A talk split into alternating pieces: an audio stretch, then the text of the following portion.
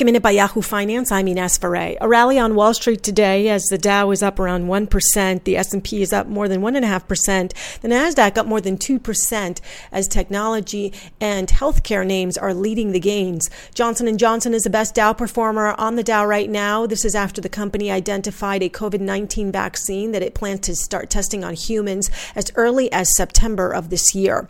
Oil is down around 4% with WTI hovering around $20.50 a barrel. Brent is also down around 10% at 17 year lows.